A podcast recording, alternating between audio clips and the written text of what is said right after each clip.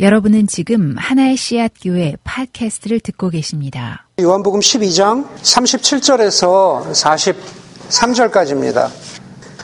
우리 여자들이 자매들이 가장 그 남자들이 하는 대화 가운데 가장 싫어하는 게 군대 얘기죠. 군대 얘기. 그렇죠.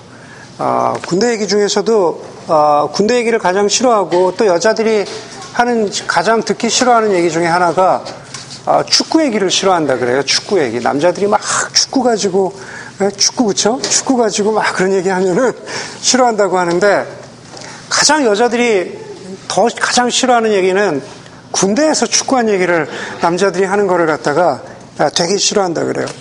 그런데 요즘에 한국 TV 프로에 보면은 뭐 진짜 사나인가요? 뭐 그런 게 있어가지고 이제 여자들도 아 군대란 데는 진짜 저런 데구나 좀 이렇게 볼 수 있는 아, 군대 생활이라는 건 저런 거구나 좀 이렇게 경험할 수 있는 그런 TV 프로도 좀 나와가지고 사람들이 좀 많이 어, 익숙해졌다라고 그렇게 합니다.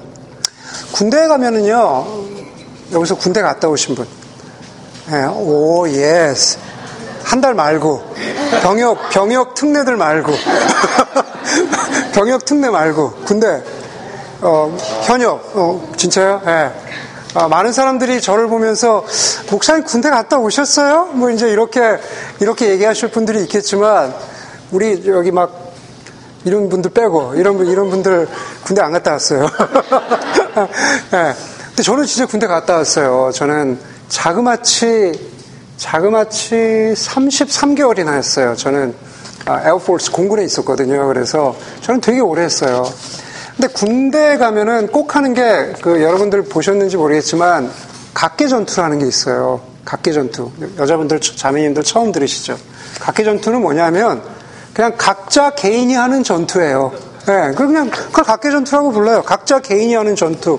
그래서 막 군인들이 막 기어 다니고 장애물 넘고 그러면서 팔 여기 이런 데 까지고 그리고 막 무릎 까지고 그런 거 보신 적 있으세요? 네, 벌써 자매님들은 그냥 멍하세요. 오늘 목사님 뭔 얘기하나 이러면서 네, 벌써 관심이 없어. 관심이 없는데 그런 게 있어요. 네, 각개 전투라는 게 있다라는 거죠. 어, 군인들이 꼭 해야 되는 해야 되는 그 코스 중에 하나죠.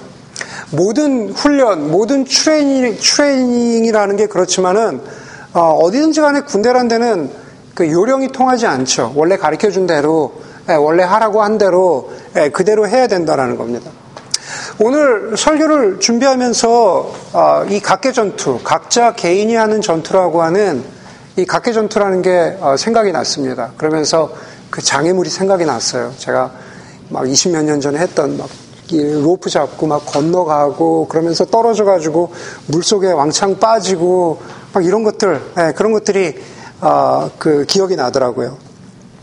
왜 그 말씀을 드리냐면은 믿음도 마찬가지라는 겁니다. 네, 오늘 그 설교의 제목이 장애물을 넘어서 참 믿음에 이르기라고 제가 제목을 붙였는데 믿음도 마찬가지라는 거죠.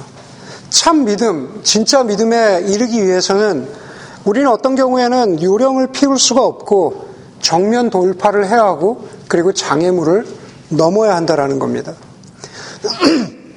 어떤 때는 내 힘으로 넘을 수 없을 만큼의 높은 장애물이기도 하고 또 어떤 때는 그것을 넘어보려고 밧줄을 타고 넘어가다가 거기서 떨어져서 의심의 물궁덩이에, 의심의 구렁텅이에 빠지기도 하지만, 그렇지만 그 과정은 다른 사람이 해줄 수 있는 게 아니라 각자 개인이 분명히 내가 해야 되는 과정이라는 겁니다.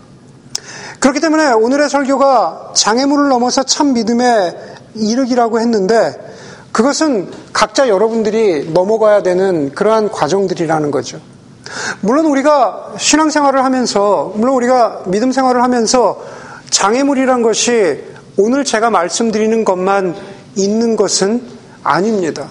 믿음에 이르기 위해서는 우리의 삶 가운데에서 여러 가지 장애물들이 있고 오늘 제가 말씀드리는 것은 아주 작은 것이지만 그 두 가지는 여러 장애물들 가운데 어, 아주 일부분입니다. 오늘 우리가 37절부터 읽었는데 36절은 이렇게 끝이 납니다. 36절의 마지막 부분은요.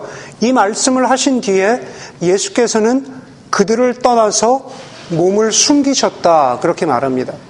여기서 그들이라는 것은 예수를 따라다니던 수많은 사람들, 수많은 어, 어, 대중을 떠나서 그 사람들로부터 몸을 숨기셨다라는 그런 뜻입니다. 여러분들 요한복음이나 다른 그 복음서들을 보면은 어, 하나의 흐름이 있는데 그건 뭐냐 하면은 그냥 이야기의 흐름인 거죠. 그건 예수님께서 수많은 사람들을 상대로 사역하시다가 어느 순간에서는 이제 십자가에서 달려 돌아가시기 위해서 그 수많은 사람들로부터 자신을 조금 멀리 띄어내시는 그런 순간들이 있습니다. 오늘 요한복음에서도 12장의 36절이 바로 그런 구절입니다. 36절을 지나 12장을 지나서 13장, 14장을 쭉 가다 보면은 주로 예수님께서 제자들과 그리고 몇몇 사람들과의 관계에서만 아, 이런 어떤 그, 그 말씀을 하시고 또 어, 마지막 십자가를 준비하시는 것을 아, 우리가 볼 수 있다라는 겁니다. 그렇기 때문에 여기서 예수님께서 몸을 숨기셨다라고 하는 것은 정말로 어떤 위협이 있어서 숨기신 것이 아니라 이제 소위 얘기하는 대중적인 사역에서부터 자신이 좀 멀리 떨어져서 이제 이제 떨어지 사람들로부터 좀 아, 떠나셨다라는 겁니다. 우리가 흔히 이야기하는 공적 사역, public ministry는 이제 거의 끝을 맺어 가신다라는 장면입니다. 그러면서 그러면서 37절에서 이렇게 말합니다. 예수께서 그렇게 많은 표징을 그들 앞에 행하셨으나 그들은 예수를 믿지 않았다 그렇게 말합니다. 여기뿐만 아니라 요한복음 마지막인 20장에 보면은 20장 30절 31절에서 사도 요한은 이렇게 기록하죠. 예수께서는 제자들 앞에서 이 책에서 기록하지 않은 다른 표징도 다시 말해서 다른 기적도 많이 행하셨다. 그런데 여기에 이것이나마 기록한 목적은 여러분으로 하여금 예수가 그리스도요 하나님의 아들이심을 믿게 하고 또 그렇게 믿어서 그의 이름으로 생명을 얻게 하려는 것이다 라고 그렇게 말합니다. 한마디로 예수님께서 기적을 베푸셨다. 예수님께서 표적을 베푸셨다. 뭐 그것은 예수님 시대에도 마찬가지고 지금도 그럴 수 있겠죠. 지금도 성령의 이름으로, 지금도 예수 그리스도의 이름으로 어떤 기적이 일어날 수 있다고 저는 믿습니다. 그러나 그 목적은 그 기적의 목적은 성경에서 이야기하는 것처럼 그것은 뭐 사람들에게 멋있게 보이고자, 사람들에게 좀 팬시하게 보이고자, 아니면 기적을 행한 기적 행위자가, 뭐, 뭐, 목회자든지, 아니면 앞에 서 있는 어떤 사람이 드러나기 위해서가 아니라 오늘 성경에서 이야기하잖아요. 예수 그리스도가 하나님의 아들이심을 믿고 그것을 통해서 어, 생명을 얻게 하는 게 목적이다. 그게 기적의 목적이라는 겁니다. 그런데 다시 37절로 돌아가자면은 모두가 믿었던 건 아니다라는 겁니다. 예수님께서 그렇게 표적을, 기적을 많이 행하셨는데 모두가 믿었던 것은 아닙니다. 그래서 사도 요한이 본문에서 선지자 이사야의, 이사야서의 말씀을 인용하면서 이렇게 말하죠. 38절에서 40절까지의 말씀입니다. 함께 보겠습니다. 그리하여 예언자 이사야가 한 말이 이루어졌다. 주님, 우리가 전한 것을 누가 믿었으며 주님의 팔이 누구에게 나타났습니까? 그들이 믿을 수 없었던 까닭을 이사야가 또 이렇게 말하였다. 주님께서 그들의 눈을 멀게 하시고 그들의 마음을 무디게 하셨다. 그것은 그들이 눈이 있어도 보지 못하게 하고 마음으로 깨달아서 돌아서지 못하게 하여 나에게 고침을 받지 못하게 하려는 것이다. 그랬습니다. 지금 요한복음에 기록되어 있지만은 사실은 이것은 사도 요한이 이사야서 53장의 말씀을 인용한 겁니다. 이사야서 53장은요, 이사야서 전체 말씀 가운데에서도 이사야서의 핵심과 같은 말씀인 거죠. 53장이 그렇습니다. 이사야서 53장을 읽어보면은 거기는 고난받는 종으로서의 예수님의 모습이 그려지고 있죠. 여러분들 다 들어보셨을 겁니다. 53장 4절 이하에 보면은 이렇게 말하죠. 그는, 다시 말해서 예수는 실로 우리가 받아야 할 고통을 대신 받고 우리가 겪어야 할 슬픔을 대신 겪었다. 그가 찔림은 우리의 허물 때문이고 그 예수가 상처를 받는 것은 우리의 악함 때문이다. 그가 징계를 받음으로 우리가 평화를 누리고 그가 매를 맞음으로 우리가 병이 나았다라고 하면서 우리를 대신해서 고난받는 예수에 대해서 이사야 선지자가 그렇게 예언하고 있는 것이 이사야서 53장입니다. 그런데 그 이사야서 53장의 1절이 이렇게 시작합니다. 우리가 들은 것을 누가 믿었느냐? 주님의 능력이 누구에게 나타났느냐? 하나님께서 이사야 선지자를 통해서 이렇게 말씀하시는 거예요. 내가 선지자들을 통해서 하나님의 말씀을 주었는데 누가 들었느냐? 내가 능력을 베풀었는데 과연 누가 그것을 믿었느냐 그러는 겁니다. 오늘 38절에 보니까 사도 요한이 뭐라 그래요? 우리가 전한 것을 누가 믿었으며 53장 1절을 인용하는 겁니다. 그리고 주님의 주님의 팔이 누구에게 나타났습니까? 여기서 팔이라는 것은 하나님의 능력을 뜻하는 거거든요. 하나님의 능력이 나타났는데 누가 그것을 믿었느냐? 그렇게 말하는 겁니다. 이사야 선지자가 예수님이 오시기 전 한 천 몇백 년 전에 이사야 선지자가 그 이야기를 할 때는 그 이야기를 누구에게 했습니까? 이스라엘 백성들에게 했죠. 너희가 과연 하나님의 말씀을 믿느냐?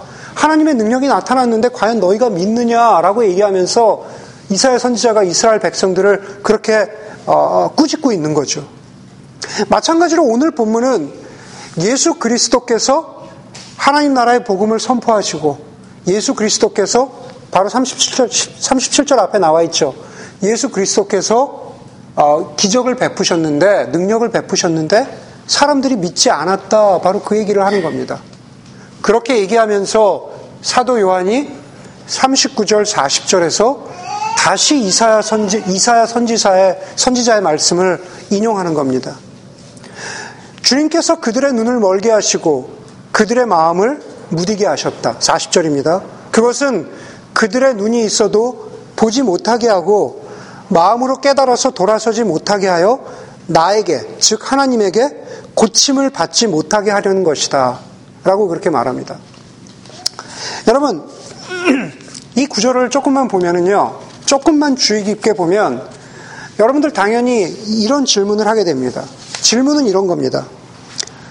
어떤 사람이 아무리 믿고 싶어도 어떤 사람이 아무리 믿고 싶어도 이미 하나님께서 그 사람이 믿지 못하도록 믿지 못하도록 하나님이 그 사람을 예정하셨는가? 그런 질문을 하게 된다는 거죠. 40절에 그 얘기를 하잖아요. 주님이 그, 주어는 누굽니까? 주님이죠. 하나님이 그들의 눈을 멀게 하시고 그들의 마음을 무뎌지게 하셔서 나에게 고침을 받지 못하게 하려는 것이다. 예. 부정적인 의미의 예정론이 될 수 있는 거죠. 어떤 사람은 아무리 열심히 믿으려고 해도 하나님이 그 사람의 마음을 믿지 못하도록 하고 어떤 사람은 아무리 내가 하나님을 거부하고 믿지 않으려고 해도 하나님을 믿도록 이미 예정하셨는가? 라고 하는 그런 질문을 우리는 오늘 본문에서 가질 수 있다는 겁니다. 결론부터 말씀드리겠습니다. 결론부터 말씀드리자면 40절은 그런 의미의 예정론을 이야기하고 있는 게 아니다라는 겁니다. 어떤 사람은 택하셨기 때문에 아무리 거부해도 결국에는 믿을 것이고 어떤 사람은 아무리 믿으려고 노력해도 그 사람에게는 믿을 기회를 주시지 않을 것이라는 게 본문이 의도하는 바가 아니다라는 겁니다. 그러면 오늘 38절, 39절, 40절을 통해서 사도 요한이 이사야의 말씀을 인용하면서 하려는 얘기는 도대체 뭐냐라는 겁니다. 그건 이겁니다. 하나님 나라의 말씀이 선포되었고, 그렇죠? 하나님 나라의 말씀이 선포되었고, 그것을 통해서 어떤 사람들은 예수를 믿었지만, 그리스도로 받아들였지만, 어떤 사람은 예수 그리스도를 받아들이지 않았다라는 얘기를 하는 겁니다. 다시 말해서, 믿음을 갖느냐, 믿음을 갖지 않느냐에는 두 가지가 들어간다는 거죠. 한 가지는 하나님의 주권이라고 말합니다. The sovereignty of God. 하나님의 주권이 있다면 다른 한쪽에는 인간의 책임이 있다라는 거죠. The human responsibility가 있다라는 겁니다.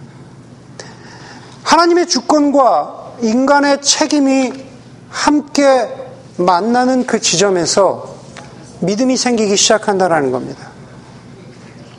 얼마 전에 교회 자매들이 김치를 담궜는데 그런 거죠.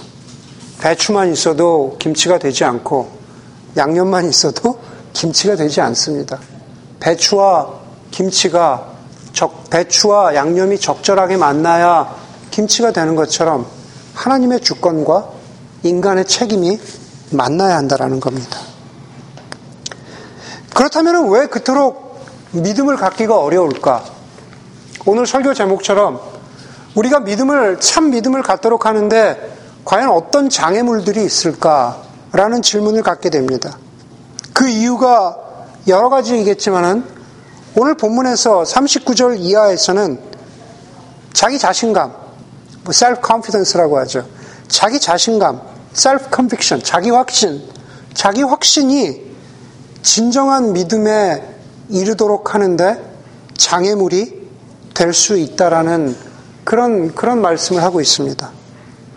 40절에 보니까는 이렇게 말하죠. 그들의 눈이 그들의 눈이 멀게 되고 안 보이게 되고 그들의 마음이 무뎌지게 된 것이 그것이 진정한 믿음을 갖지 못하는 이유라고 말하는 겁니다. 여러분, 뭐 우리가 다른 곳에서도 많이 들었지만은 우리가 믿음이라고 이야기할 때는 여러 가지를 믿음에 관한 여러 가지 정의를 데피니션을 내릴 수가 있겠죠. 그런데 아마 크게 믿음을 이야기하자면 아마 세 가지 정도로 어, 이야기할 수 있을 것 같습니다. 첫 번째 믿음의 어, 정의는 지적 동의죠. 그죠? 뭐 intellectual agreement. 그죠? 진적 동의가 있을 수 있을 것이고. 두 번째 믿음의 어, 정의가 아마 conviction, confidence 정도가 될 것 같아요. 확신이 될 것 같아요. 아마 세 번째 믿음의 정의가 하나님이 성경에서 이야기하는 믿음의 정의가 아닐까 싶은데 trust가 가장 적절한 무엇을 신뢰한다, 무엇을 믿는다, 라는 것이 믿음의 적절한 정의가 아닐까 생각을 합니다. 아마 여러분들 가운데에도 여러분들이 믿는 믿음은 바로 이런 거야 라고 생각하시는 분들이 있겠죠. 예, 지금 그것은 잘못이다, 그것은 아니다 라고 말씀드리지는 않겠습니다. 그러나 지적인 동의, 확신, 혹은 신뢰, 뭐 대충 그 정도로 나눠보자라는 거죠.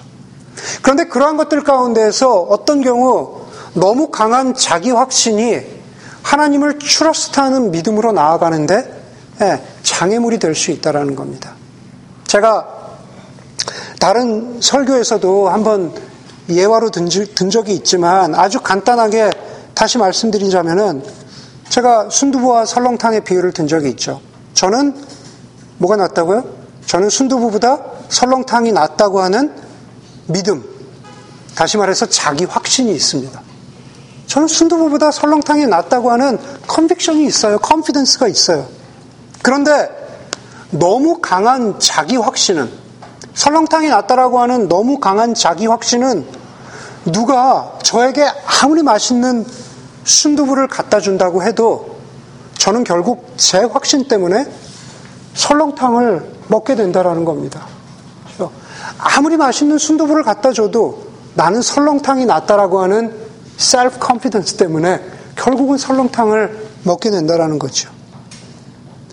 여러분, 이렇게 자기 확신이 트러스트로 나아가는데 장애물이 될 수 있다라는 것을 우리가 어디서 발견할 수 있냐면은 스토리 가운데 하나는 마가복음 9장에 아, 가면 발견할 수가 있습니다. 여러분 나중에 한번 읽어보세요. 제가 아, 간단하게 말씀드리겠습니다. 마가복음 9장 17절 이하에 보면은 어떤 사람이 자기 아들을 예수님께 데리고 옵니다. 그리고 예수님께 이렇게 말합니다. 라피어, 선생님, 제 아이는 어렸을 때부터 귀신이 들렸는데 그 귀신이 제 아들을 말도 못하게 하고 아들을 거품에 흘리게 하고 그리고 이를 갈고 몸이 뻣뻣해지게 만듭니다.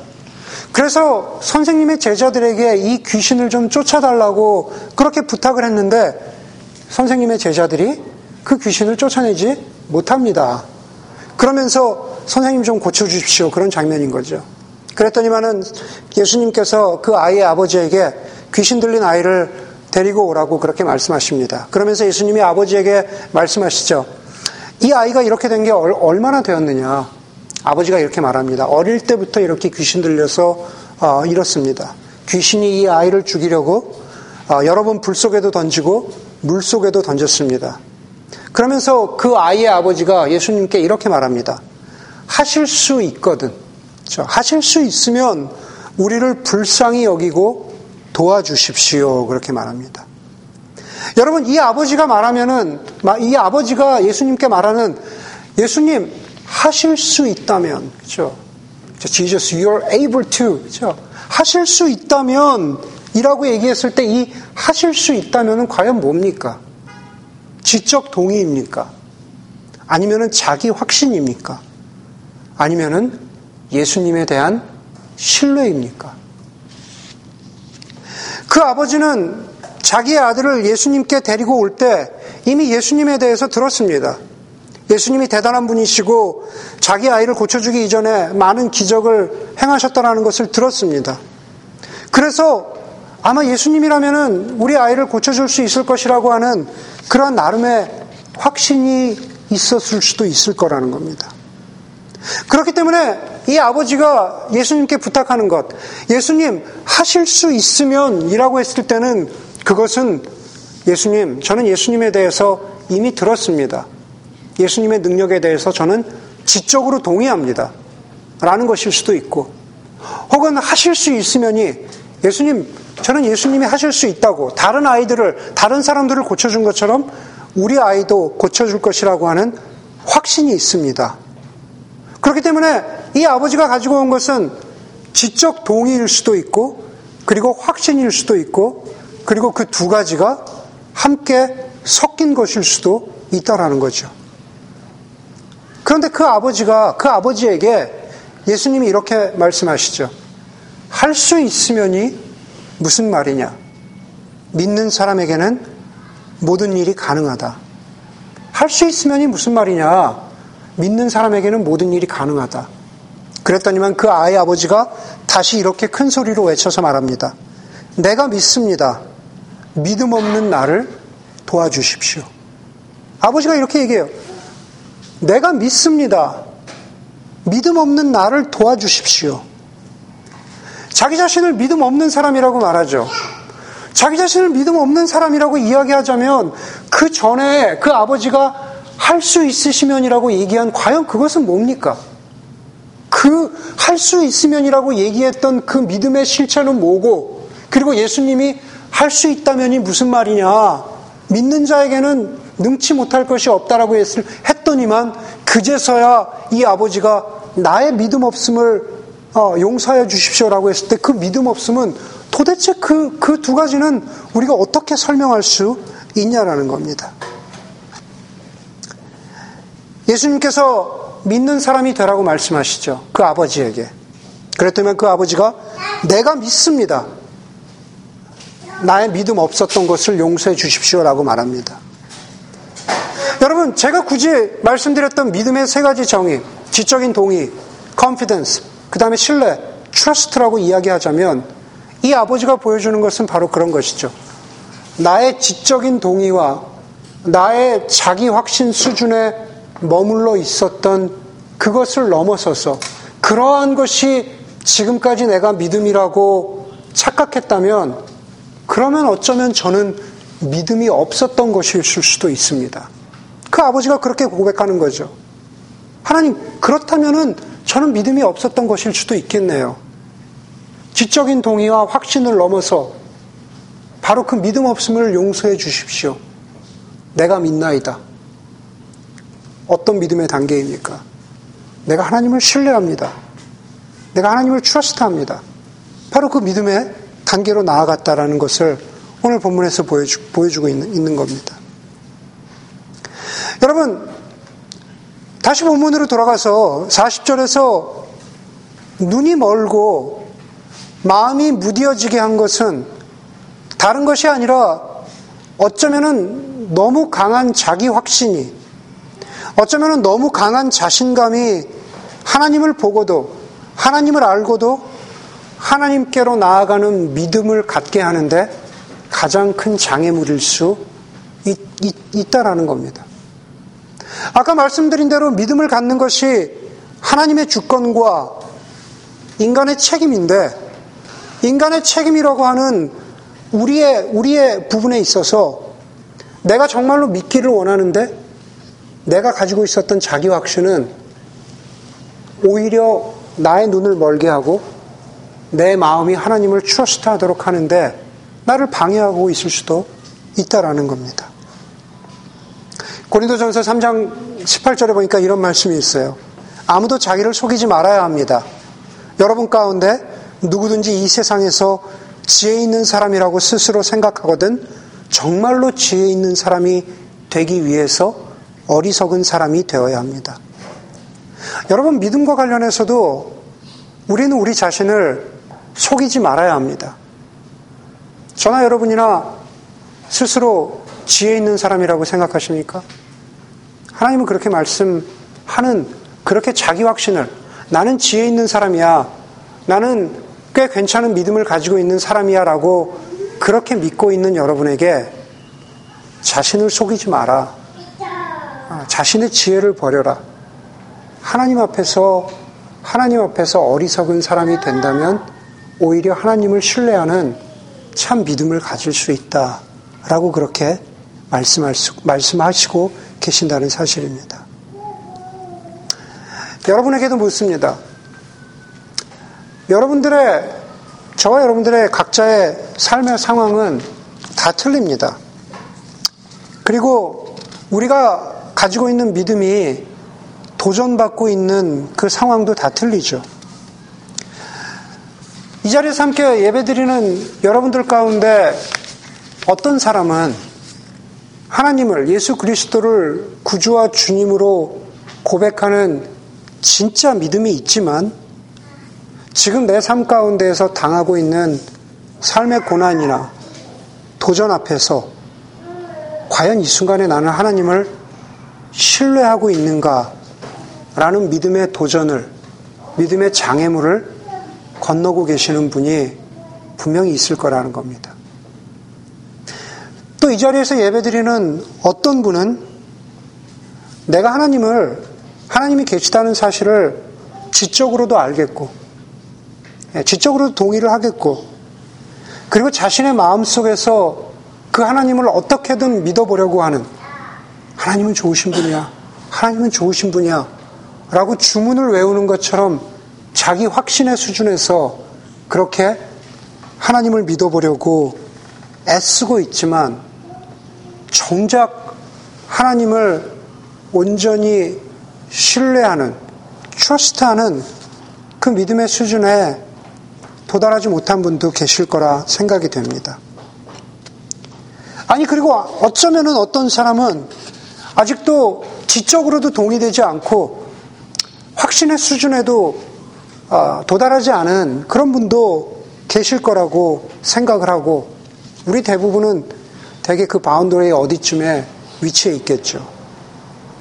그러나 제가 오늘 여러분들에게 말씀드리고 싶은 것은 바로 그겁니다. 다른 어떤 장애물보다도 우리는 자기 확신이라고 하는 자신감이라고 하는 그 믿음의 수준, 그것은 사실은 어쩌면은 아, 우리를 블락하고 있는 장애물인데 그것을 뛰어넘어서 하나님을 정말 신뢰하고 있는 아, 그 믿음을 알아야, 그 믿음을 경험해야, 그 믿음의 차원이 있다라는 것을 인정해야만 우리가 하나님을 참 경험할 수 있다. 하나님을 믿을 수 있는 믿음에 도달할 수 있다라고 말씀드릴 수 있을 것 같습니다. 우리가 요한복음 10장에서 본 것처럼 우리가 신뢰하는 하나님은 정말로 우리를 사랑하셔서 우리에게 자신의 아들을 내어주시고 그리고 정말로 자기를 신뢰하는 사람에게 생명을 주시고 더 풍성히 주시겠다고 약속하신 분이시기 때문에 그렇습니다. 그렇게 예수님을 신뢰하는 믿음을 가진 사람들이 오늘 본문에 보니까 그 믿음을 자신있게 드러낸다 그래요. 네, 거꾸로 얘기하면 그 믿음을 자신있게 드러내지 못하는 게 우리가 참 믿음으로 가는 두 번째, 작지만, 뭐 작다고 얘기할 수 있을지 모르겠지만, 아, 두 번째 장애물이 될 수 있다라는 겁니다. 42절에 보니까 이렇게 얘기해요. 지도자들 가운데에서도 예수를 많이 예수를 믿는 사람이 많이 생겼으나 그들이 바리새파 사람들 때문에 믿는다는 사실을 드러내지는 못하였다. 그것은 그들이 회당에서 쫓겨날까봐 두려워하였기 때문이다. 어떤 사람들 가운데에는 예수를 진짜 마음으로 믿었습니다. 오늘 본문에 보니까 진짜로 믿었어요. 예수님을 신뢰하는 수준에까지 이르렀지만 회당에서 쫓겨날까봐 바리새파 사람들에게 손가락질을 받을까봐 자신의 믿음을 믿는다는 사실을 드러내놓고 말하지 못하는 그런 사람들이 있었다라는 겁니다. 하나님을 신뢰하는 믿음을 제대로 이야기하지 못한 거죠. 여러분 아까 마가복음 9장에 귀신 귀신 들린 아이의 아버지가 예수님이 말씀하시니까는 그 아이 아버지가 마지막에 뭐라고 예수님께 어떻게 대답합니까? 큰 소리로 외쳐 말하되. 아이 아버지가 이렇게 말합니다. 큰 소리로 외쳐 말하되. 마가, 마가가 이렇게 기록하고 있어요. 그 아이의 아버지가 큰 소리로 외쳐 말하되, 내가 믿습니다. 그렇게 말합니다. 거기서 중요한 것은 오늘 본문의 42절에 나온 사람들과 비교되는 것은 결국 그 믿음을 고백했느냐라는 거죠. 예. 물론 오늘 설교 끝나고 여러분들 저기 어디 팔로알토 가가지고 유니버시티 애비뉴에 서서 큰 소리로 어, 하셔도 되지만 예, 제가 예수를 믿습니다 하셔도 되지만 하셔도 돼요. 예, 예 제가 보기 하실 수 있는 분이 오늘 설교 설교 듣고 하실 수 있는 분이 확실히 하실 수 있는 분이 이분이고 예, 그중에 다 다른 분들도 계실 수 있을 것 같아요. 큰 소리로 외쳐 말하고 말하는 게 말하느냐 안 하느냐 중요한 게 아니라 그만큼 그렇게 드러내놓고 말할 수 있는 자신감이 우리에게 있느냐라는 겁니다. 로마서 10장 10절에 보니까는 우리가 잘 아는 말씀이 있죠. 마음으로 사람이 사람이 마음으로 믿어서 의에 이르고 다시 말해서 구원을 얻고 입으로 고백해서 어, 구원에 이르게 된다 그렇게 말합니다. 입으로 고백해서 구원에 이르게 된다.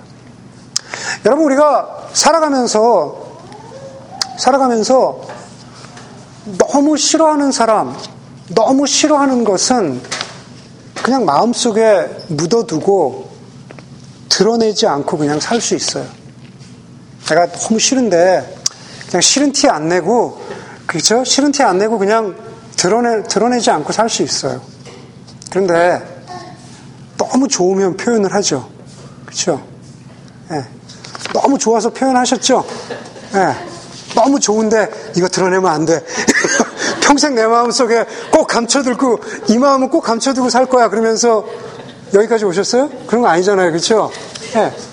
여러분 좋아하는 거는 우리 인생 인생 살아가면서 좋아하는 거는 드러내고 표현하게 된다라는 겁니다. 믿는 것도 마찬가지죠. 내가 확실히 믿는 것은 예, 입으로 고백했기 때문에 구원에 이르는 게 아니라 자기가 믿는 것은 믿는 것은 입으로 고백하게 된다라는 거예요. 시인하게 된다라는 겁니다. 내가 믿는 것은 드러내게 된다라는 거죠. 여러분 우리의 어쩌면은 믿음으로 참 믿음에 이르는 길에 자기 확신이 문제였다면 그것이 하나님을 신뢰하는데 참 어려움이었다면 하나님께 내어놓고 정말로 내가 하나님을 신뢰하기 원합니다. 주님 나를 도와주십시오. 나의 믿음 없었음을 주님 도와주십시오. 하나님 내가 어떤 이유에서든지 간에 내가 두려워서 나의 믿음을 내가 입을 열어서 고백하지 못했던 적도 있습니다. 어쩌면 그게 내가 하나님의 이르는 하나님을 믿는 참 믿음에 이르지 못하는 장애물이었을 수도 있다라는 것을 내가 인정합니다. 하나님 나의 입을 열어서 내 믿음을 고백하게 해주십시오. 만약에 저와 여러분들이 그렇게 고백한다면 바로 그 순간에 정말로 하나님의 주권적인 도우심이 살아계신 하나님이 하나님만이 하실 수 있는 하나님의 주권적인 도우심으로 저와 여러분들을 도우셔서 믿음을 더욱더 갖게 하시고 그리고 그 믿음을 고백할 수 있도록 하는 바로 그 참 믿음에 이룰 수 있도록 도우신다라는 사실을 기억하는 여러분들이 되기를 주의 이름으로 간절히 소원합니다. 함께 기도하겠습니다.